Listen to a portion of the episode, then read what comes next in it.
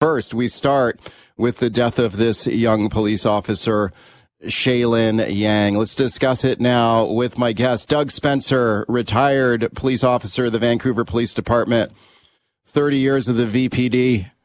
He now works with Odd Squad Productions, helping to keep kids out of gangs. Doug, thanks a lot for coming on today. You're welcome, Mike. Okay, first of all, Doug, I know the entire law enforcement community in British Columbia grieving over this death. What what is going through your mind when you hear something like this? Is can is it possible for you to put into words like as what you someone like yourself feels as a former police officer when you hear this news? Yeah, it's it's like losing your little sister for me. Um, yeah, it's pretty emotional.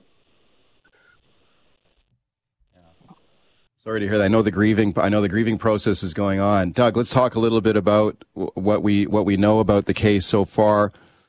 We know she was responding to a call about um, a man in a tent in that park in, in Burnaby. What, what can you say about the, the threat that police officers face right now in, in the face of the, the, the multi pronged crisis that we're facing here when it's come to drug addiction, homelessness, mental illness, untreated mental illness on the street? How is that posing a danger for police officers and also the members of the members of the public generally? Yeah, um, you know, the, these poor people that are living in tents and stuff, they're they're struggling through life, and uh, you know a lot of them from their drug addiction have uh, serious mental men- they're mentally ill and suffering. Some are just you know born with mental illness. There's a, a variety of reasons they end up in that situation, but you know some of them are suffering so bad and uh, their addiction is so horrific that um, they can be uh, very unpredictable.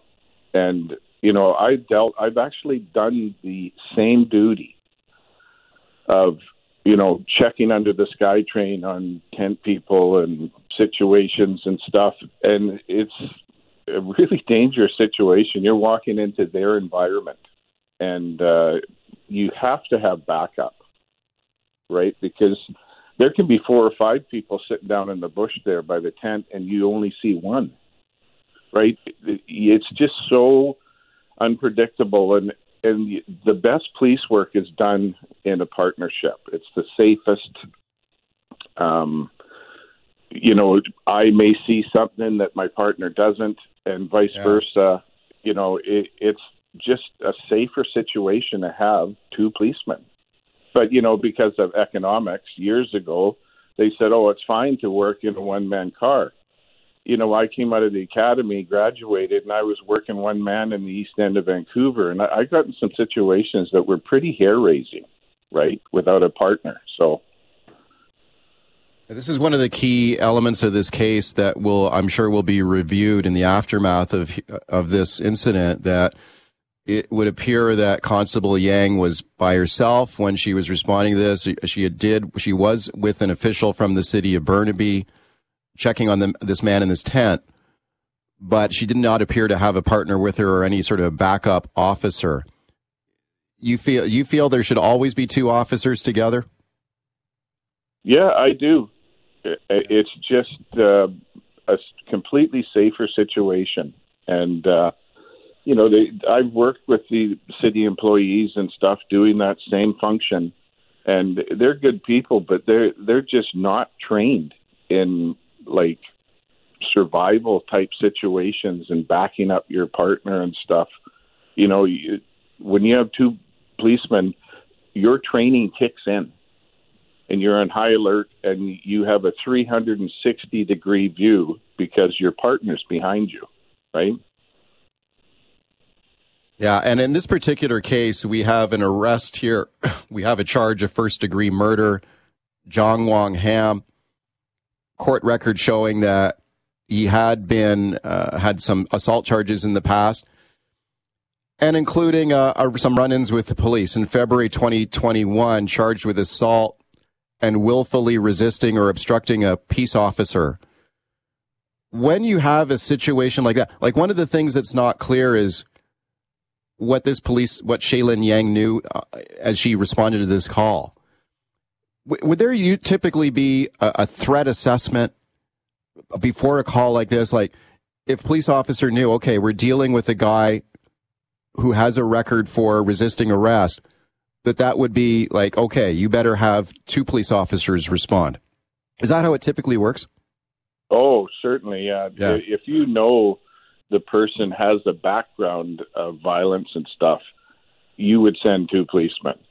Yeah. It, you know, I, I'm guessing, but it's just somebody in a tent. They probably didn't know who was there, right? Yeah.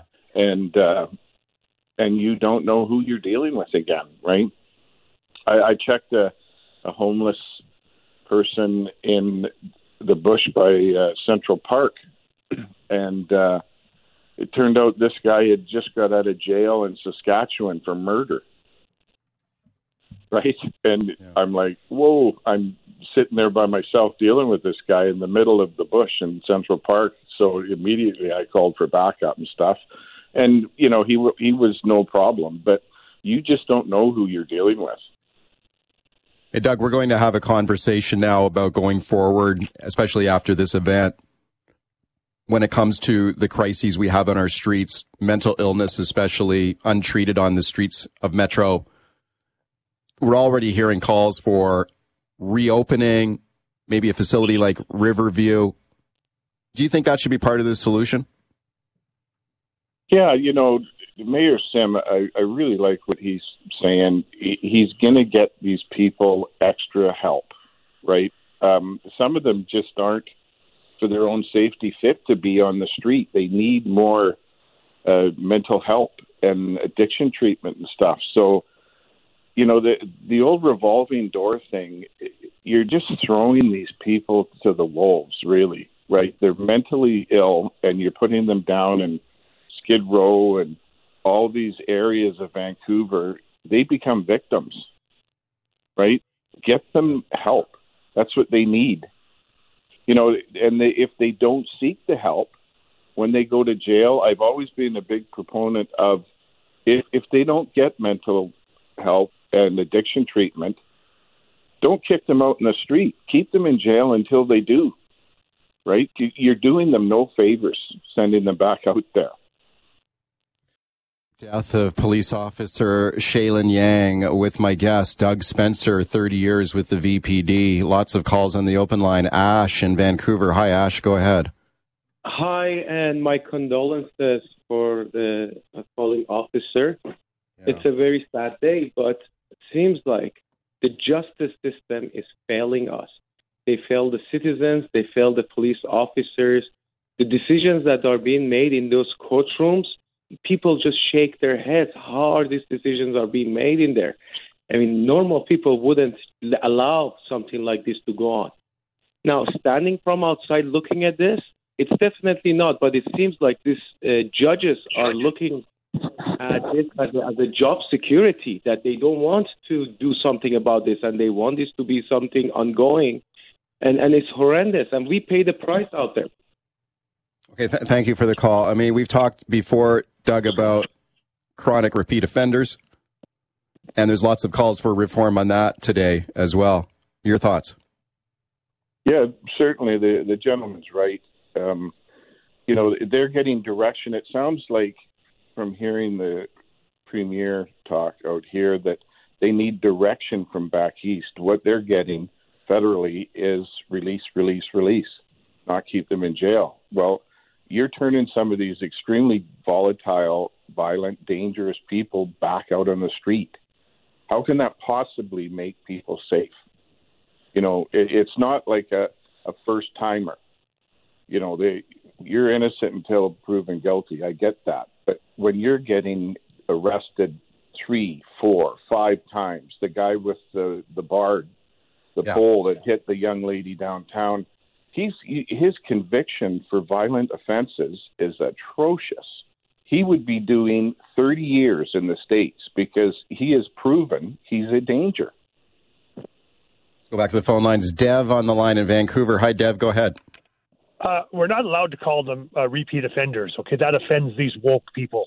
Uh, and perhaps we should change. We we shouldn't be calling it jail anymore. We should call them extended vacation rehab facilities, because then these woke people that don't like the term jail will allow us to uh, put these people there. And the last time I checked, if people are incarcerated, they're not getting drugs. They're cleaning up. They're getting three square meals a day, and there's more hope of them turning around in uh, that type of facility. But, gentlemen, the problem is we need to start stop calling them jails. Then all these woke decision makers will be very happy to to let us put these uh, guests in there. Thank, thank you, thank you, Dev. Let's squeeze in as many calls as I can. Here we got a ton of them here. Karen and Langley. Hi, Karen. Go ahead. Hi. First of all, my condolences. Uh, it's just such a tragic, tragic yeah. uh, happening, and you know, I hope that her death does not go in vain, and that maybe now something will happen. I really feel for the police officers; they need to be supported in all freaking areas. Um, the judges, especially. We were robbed uh, less than weeks ago uh, in the middle of the day, one o'clock, with two people still on our property. They managed to get uh, two crackhead women, managed to get away with uh, my car full of my husband's tools, my jewelry. And, you know, it, it, it's uh, the next day they were blocks away doing it again. We've got pictures of them. And, uh, you know, I know if they were caught, they'd be let out. And yep. it, we just, we have to, have to, for this woman, who gave her life for us, who gave her life for us. It's it's time. Let's get on it, people. Thank you, thank you, Karen. Paul and Port Moody. Hi, Paul. Go ahead. Hi, hi, Mike. Yeah, I'd, I'd like to say my condolences too as well. But I was very curious about one thing. They, they, they had a charge of first degree murder, and I would think that first degree murder means you would have to plan this whole event, and it was a random situation. How come they don't overcharge only if a police officer falls? But how come they don't overcharge when on other situations to get these guys locked up for good, like that guy that hit that young lady over the head? Why didn't they charge him with attempted murder? What? Okay, th- thank thank you for that. Well, there will be an investigation. We don't know all the evidence. A first degree murder charge is obviously one of the most serious charges that can be laid in a situation like that. We don't know what evidence has been collected. Uh, the the person who's charged here survived being shot. That's key as well. But this is a story obviously we'll continue to follow for you. Doug, thank you for coming on. And once again, my condolences to you and all members of law enforcement today. I appreciate your time. Thanks, Mike.